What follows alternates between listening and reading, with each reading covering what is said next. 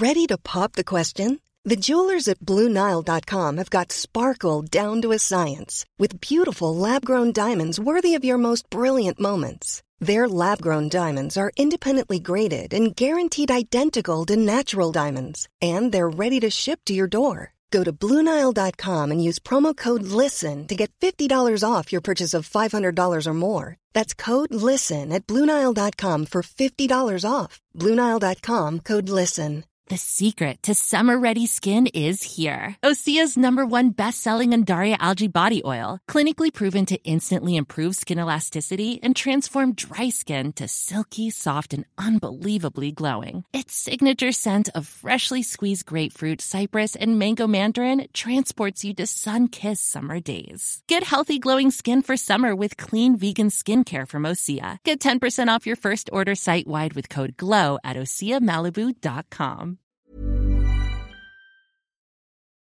Hi everybody, welcome to Dan Snow's History. It's the question we've all been asking the last couple of years, and that is, how does a bastard orphan son of a whore and a Scotsman dropped in the middle of a forgotten spot in the Caribbean by Providence impoverished in squalor grow up to be a hero and a scholar? A question put by Lin-Manuel Miranda into the mouths of one of his characters in the musical Hamilton. Well, it's a question that has fascinated me for a long time, because as a geeky student of late eighteenth century U S history, I was always a big fan of Hamilton. And then someone came along and wrote a musical all about him, seemingly for my benefit. I've been to see that musical so many times, it's embarrassing to enumerate them on this podcast. But today, we're going to put a bit of historical flesh, factual flesh on the artistic bones with a very brilliant Doctor Natalie Zacek. She's a senior lecturer at Manchester University. She's an expert not just in the history of the American colonies, but in the colonies of the Caribbean as well, which is where Hamilton was born. So she's the ideal person to talk to us today about Hamilton. Here is Natalie Zacek. Enjoy.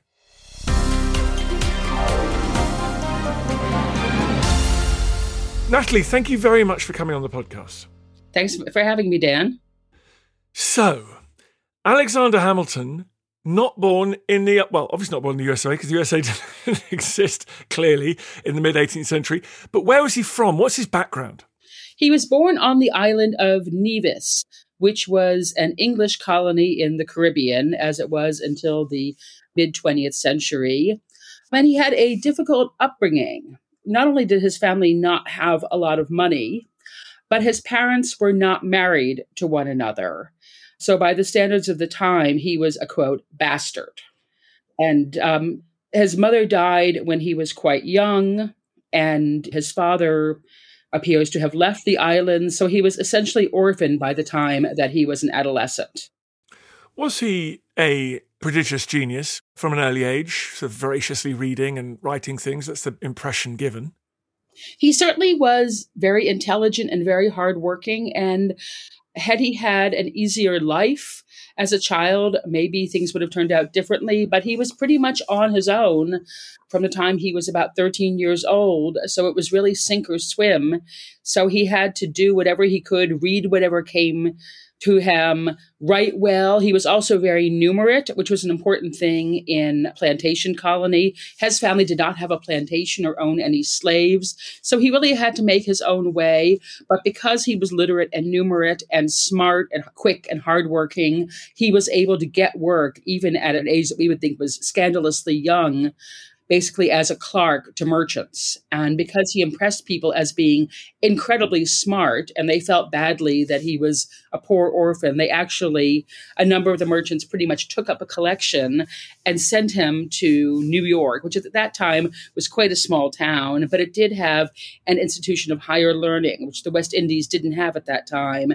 King's College, which was the basis of what we now know as Columbia University. And indeed, if you go to Columbia University today, and you want to go to the history department, it's in Hamilton Hall. Both of my parents got their PhDs at Columbia, and they hung out a lot at Hamilton Hall. And I suspect King's College had a rebranding, a name change during the Revolution, which we'll come to in a second, or probably after the Revolution, actually, because New York was the last place the Brits held on to. But let's talk about now New York. What was it like when he arrived? It was seventeen seventy-two, so was there kind of rebellious ferment? And was he predisposed to look favourably on rebellion? What is his background in the, the West Indies sort of prepared him for politically? it's a little bit hard to say because he left when he was so young and he was working so hard just to keep himself fed. But the West Indian colonies, like North America's colonies, had joined in the opposition to the Stamp Act. And there had actually been riots and demonstrations in some of the islands. So he might have been aware of that. He certainly was probably aware of the fact that even though the West Indian colonies were making a huge amount of money for Britain, at the same time, British governmental elites tended to look down on even the richest West Indians as uncultured, violent, primitive. Even people in England who had no moral problem with enslavement still looked down on very rich white Caribbean people. So he might have already had a sense of himself as a colonial rather than as an Englishman. His father, Mister Hamilton, was of Scots birth. We don't know a lot about him. What were his political views? Was he a Jacobite?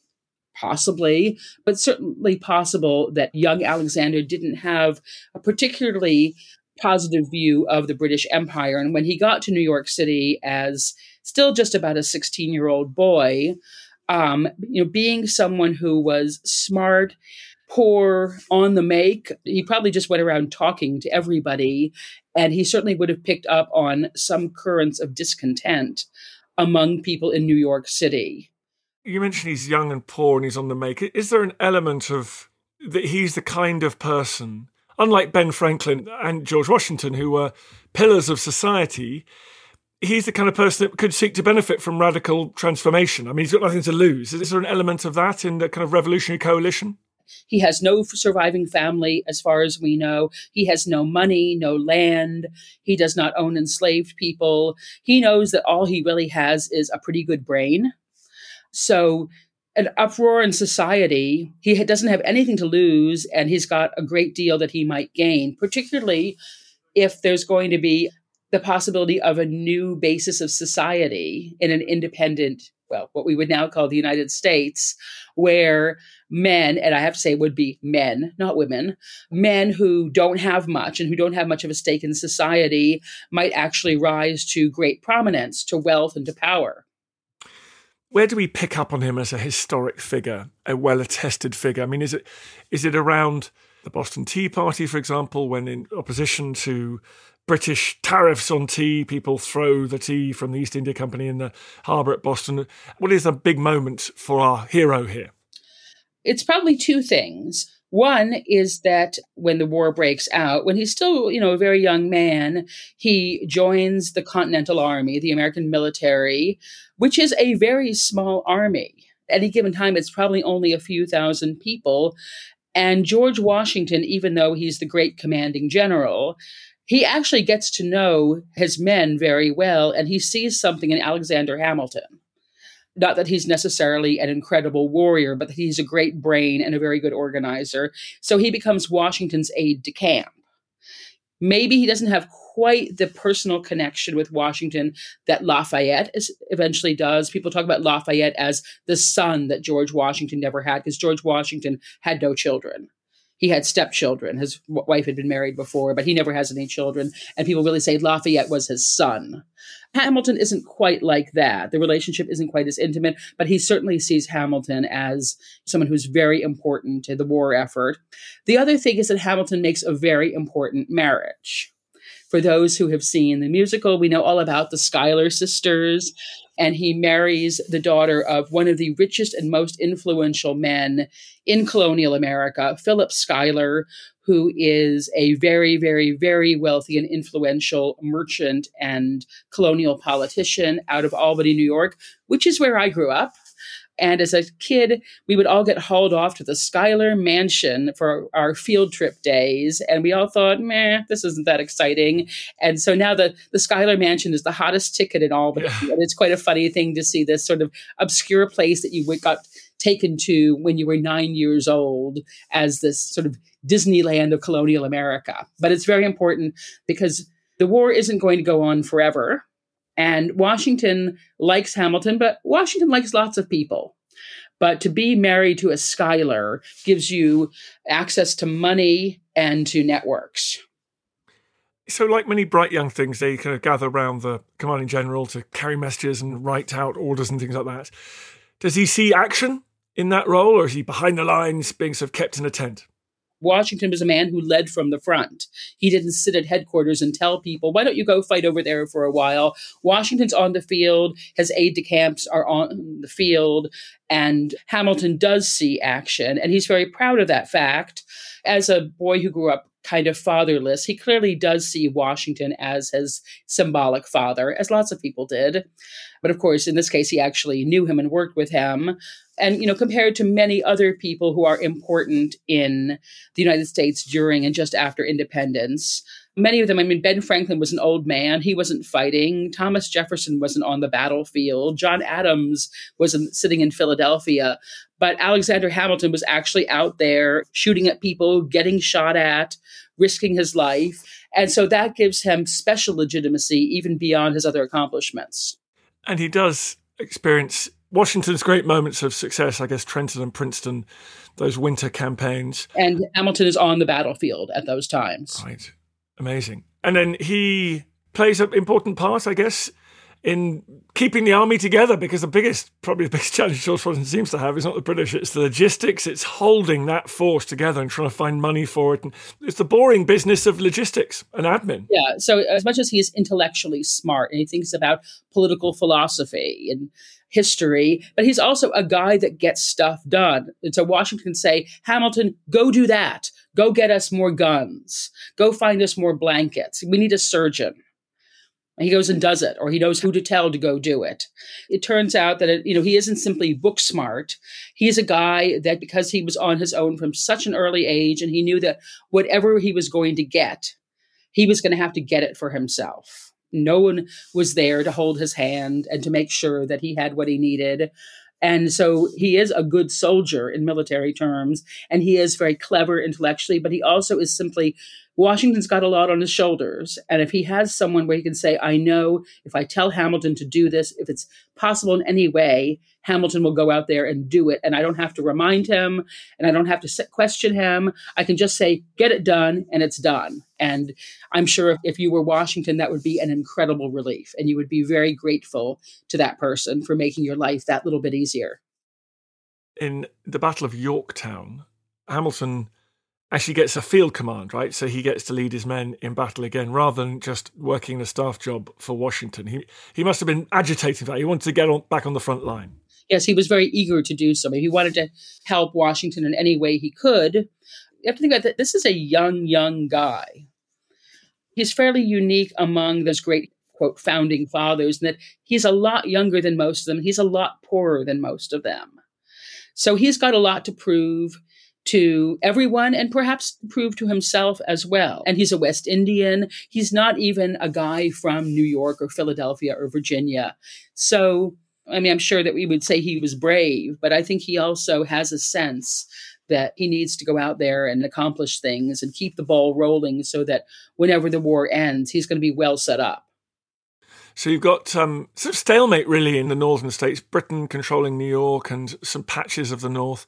All the action is in the south, down in Virginia, which I always think is amazing. And Yorktown is only a couple miles away from where Jamestown is, the first successful English settlement in North America. Big British army is sort of down there trying to win back the south and the middle and the south. But the George Washington besieges him. The French Navy, shockingly, win a naval battle against the British Navy, and therefore Cornwallis, the British army, is blockaded in there. The siege continues, and Hamilton, he leads his men in battle. I mean, it's quite a dramatic battlefield moment. Cornwallis gets stuck between the French sailing up from the West Indies and Washington's army advancing down that peninsula. And at this point, Britain is a lot less interested in holding on to these colonies. The war has consumed a lot of men and probably more importantly, a lot of money. Washington is very clever. He knows he can't really win on the battlefield very often, but he can drag things out and bog the British down and cost them a lot of money. So the war doesn't officially end for two more years, but Yorktown really is the end. You know, it's where Cornwallis surrenders. And at that point, all the fighting goes onto paper in terms of treaties. How does Hamilton transform himself from an essential military aide to uh, the political sphere? A couple of things. I mean, first of all, having Washington be someone who really likes you and really thinks that you are a very smart, capable person is really important. And someone who also has a very good grip on history and political theory. So Hamilton really comes into his own later in the seventeen eighties in the debate over the ratification of the U S Constitution. He, along with future President James Madison and diplomat John Jay, are the leaders of what are called the Federalists. These are people who want to ratify the Constitution and want to have a fairly strong central government led by an elected person who eventually becomes called the president. Whereas the Anti-Federalists, they know that independent America needs some kind of government, but they want the center to be quite weak. They don't want to ratify the Constitution. They don't want the three branches of government. So Hamilton, Madison, and Jay are constantly writing pamphlets that are written in, for the time, fairly casual language. So the average literate person should be able to read and understand them. And you could easily read them today in the Federalist Papers. None of them are signed, and at the time, they're usually attributed to Madison, Hamilton, and Jay, but Hamilton wrote about two-thirds of them. So he really is crucial in convincing Americans, or at least the Americans who count, who are basically wealthy white male landowners and merchants, that they want to support the Constitution and set up a new independent national government, which is an early version of the government that the United States has today. And does he make enemies doing that? I mean, is this a turbulent time? It is quite turbulent. I mean, it's not a violent struggle in physical terms between the Federalists and the Anti-Federalists, but it certainly is aggressive in the intellectual sphere. And Hamilton, when he wants to, can be incredibly charming. I mean, that's how he gets to marry a Schuyler sister, a young woman from a very wealthy family. He simply overwhelms her with charm, and she falls madly in love with him. It's how Washington, even before he knows how smart and capable Hamilton is, even knows that there's a person called Hamilton in his army. But when he doesn't feel like charming people, he really doesn't bother. So he's quite willing to knock elbows with people. So some people think that he's brilliant and like him a lot. Some people think that he's brilliant and don't like him a lot. And some people, I don't think they think he's stupid, but they think he's wrong about everything and they really don't like him. So he's a contentious figure. And one person with whom he really doesn't have a very positive relationship is Thomas Jefferson. And that becomes a problem because in seventeen eighty-nine, when George Washington becomes the first U S president, he wants both Jefferson and Hamilton in his administration playing important roles. And both Jefferson and Hamilton think they're number one or number one after the president, and that what they think is pretty important. And they disagree on basically everything. And neither one does much to try to win the other over. You listen to Dan Snow's History. We're talking about Alexander Hamilton. It's very difficult to sing that. More coming up. Did you know that some of literature's greatest characters were real people? It's so fascinating, isn't it, that some of the Three Musketeers are also based on real soldiers. That Sir Walter Raleigh wasn't all that he's been cracked up to be. Chemist, poet, scholar, historian, courtier. He could have been great in all these different things. And that if your name is Dudley, you better watch your back. For the Tudors, each one of them took something from the Dudleys, either by working with a member of the Dudley family or, of course, by having one executed. I'm Professor Susanna Lipscomb, and I'm learning all this and much more, bringing you Not Just the Tudors, twice a week, every week. Subscribe now to Not Just the Tudors from History Hit, wherever you get your podcasts.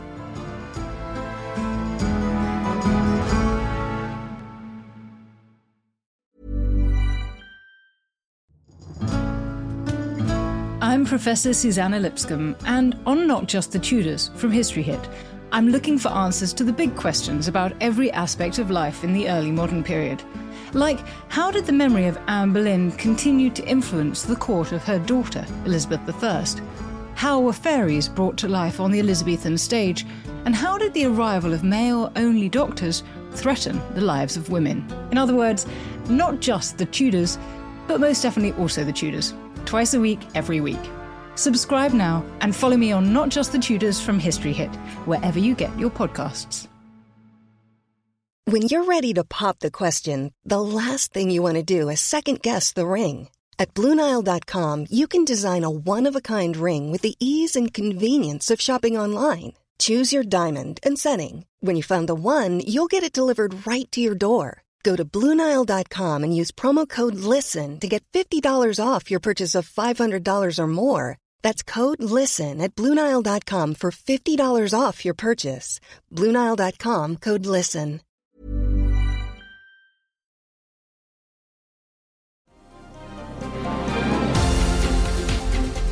Tell me about that moment. As a child of the nineties who loved eighteenth century history, I never thought my twin passions for hip-hop and eighteenth century history were going to collide in a way that they did in Hamilton, particularly in those two great rap battle moments where Jefferson and Hamilton are both trying to win Washington's approval for their policy towards France. I mean, would there have been robust discussions in cabinet actually like that? Was this something that was argued out in person? The question of France was a huge one. Jefferson was very passionately pro-France. Jefferson had lived in France. He had been America's first ambassador to France during the constitutional period. And he was very much in favor of the French Revolution, not some of the excesses of the guillotine, but he thought the French Revolution was basically the greatest thing that had ever happened other than the American Revolution. He was very proud that he felt that the American uprising had inspired the French in many ways. He knew all of the French radical intellectuals and was friends with them. And he said, you know, America must stay loyal to France, first, because they share our values. Secondly, when we had no one to help us and everyone against us, it was the French, even though this was the French monarchy. This was Louis the sixteenth before the revolution. But the French helped us. The French sent us money, soldiers, equipment, and Lafayette. So we must stay loyal to our great friend, France, really our only friend. Hamilton said the opposite. Hamilton, even though in some ways he's quite radical and anti-establishment, felt that the French had gone much too far, that their revolution was frightening, and who knows where it was going to end. It was a bloodbath. And also Hamilton, he doesn't care about aristocracy and monarchy, but he cares a lot about economic stability. And even though England, of course, had been the great enemy, and he had happily gone onto the field to kill or die in battle against English soldiers, now that the war is over and America's independent, he says Britain should be our friend and our role model. Britain's going through its industrial revolution at this point. It's becoming a much more financialized society. And he says we should be like them. Look how well they're doing. Britain is the envy of the world in terms of its empire, while the French are just kind of going crazy, murdering each other.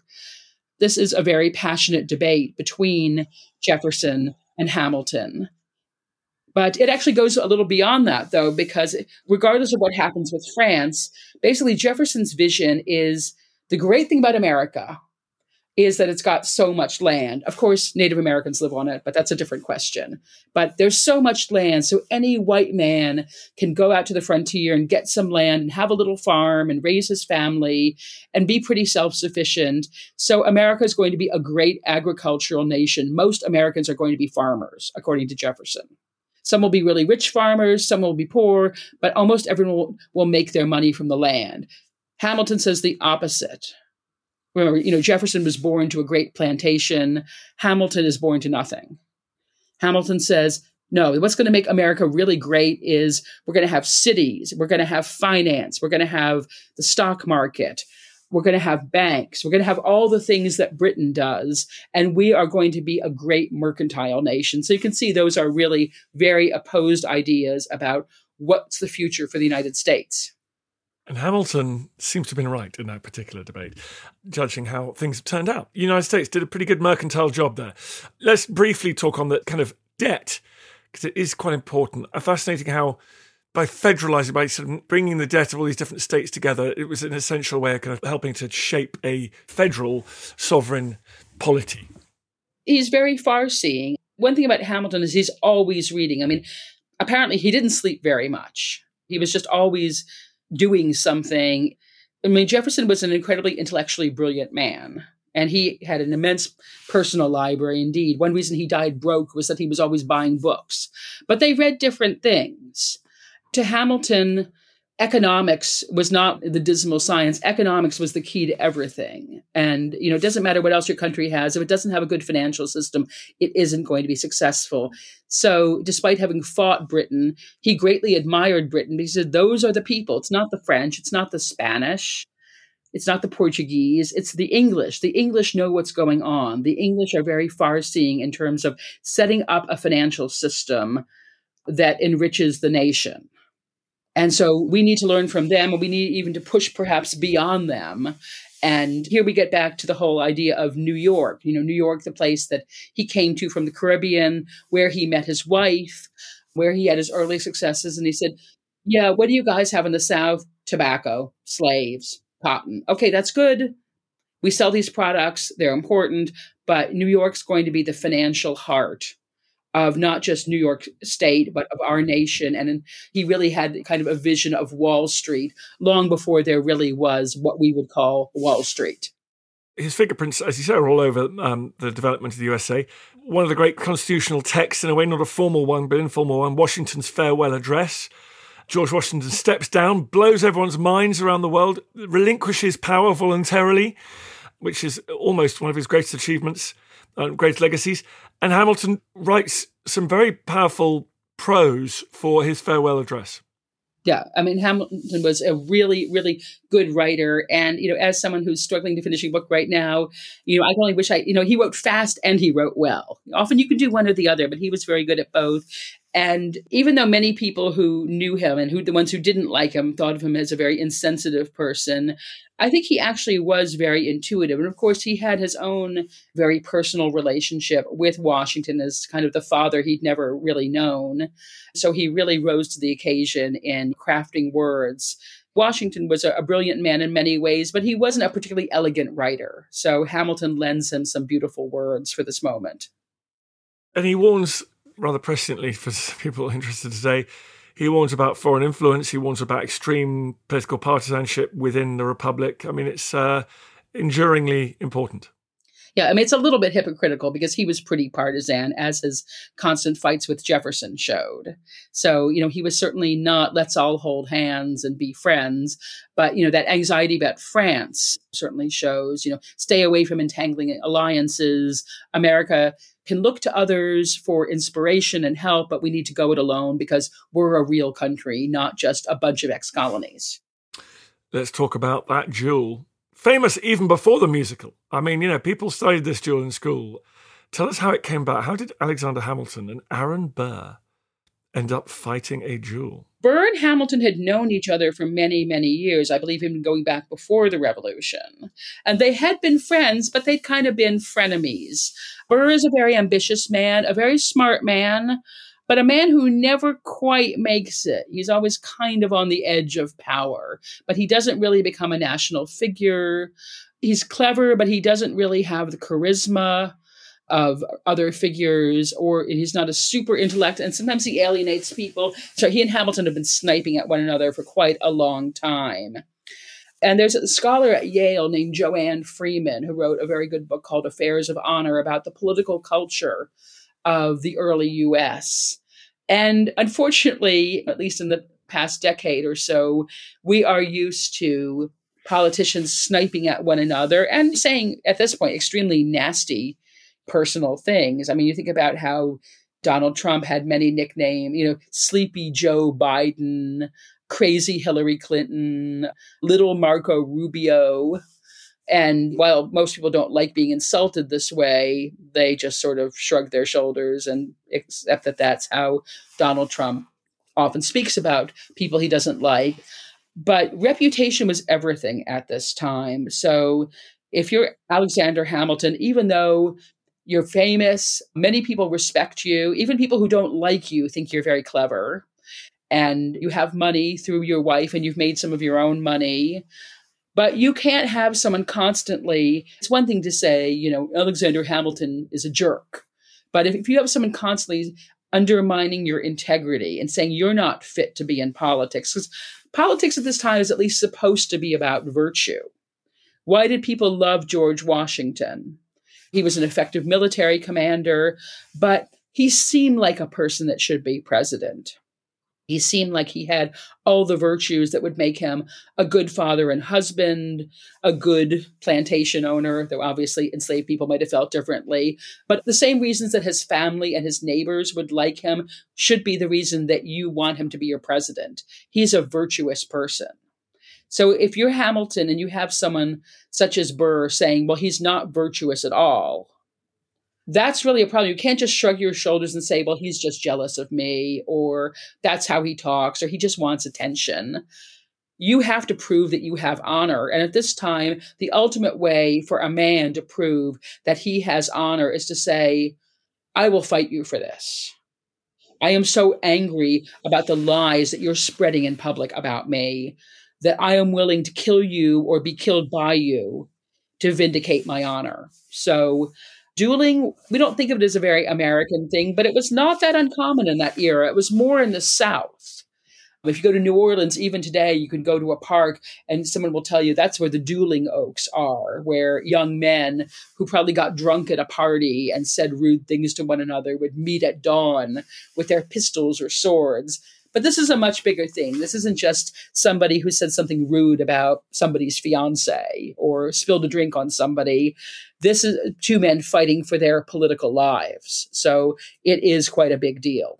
And that's why long before Lin-Manuel Miranda first put pen to paper, it was widely known that, you know, Alexander Hamilton died in a duel with Aaron Burr.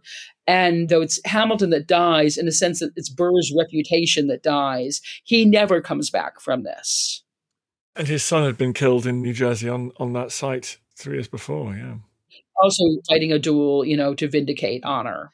So it's a terrible tragedy, particularly for Hamilton's wife, who loses both her son, Philip, and her husband the same way.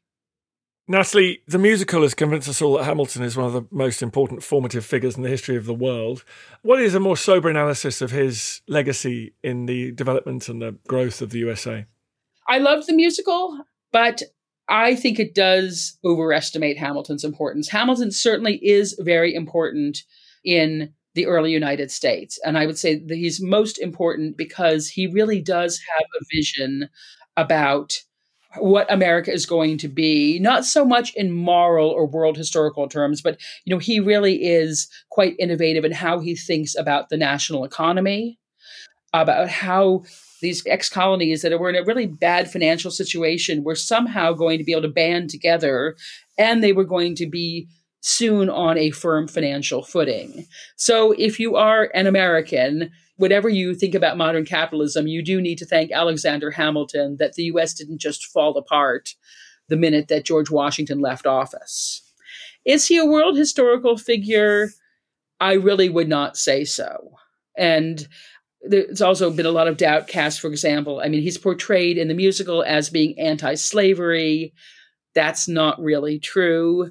He was not necessarily a racial egalitarian. He certainly was no more racist than most white people and less racist than some of his era, but he was not some sort of liberationist. And I think that the musical is more important in that it shows early American politics in a really creative and interesting way. And it shows just how fragile the new nation was, even after it had gotten its independence. But although I like it a lot, and I think it's tremendously entertaining, and that Miranda has a great deal of talent, I would perhaps row back a bit on the significance of Alexander Hamilton outside of that particular, especially economic context of the late eighteenth century. Well, thank you very much indeed, Natalie. That was a rampage through the life of Alexander Hamilton. Thanks for coming on and talking all about it. Thanks very much for inviting me. Have a great day. I feel we have the history upon our shoulders. All this tradition of ours, our school history, our songs, this part of the history of our country, all were gone and finished. Thank you for making it to the end of this episode of Dan Snow's History. I really appreciate listening to this podcast. I love doing these podcasts. It's a highlight of my career. It's the best thing I've ever done. And your support, your listening is obviously crucial to that project. If you did feel like doing me a favor, if you go to wherever you get your podcasts and give it a review, give it a rating, obviously a good one, ideally, then that would be fantastic, and feel free to share it.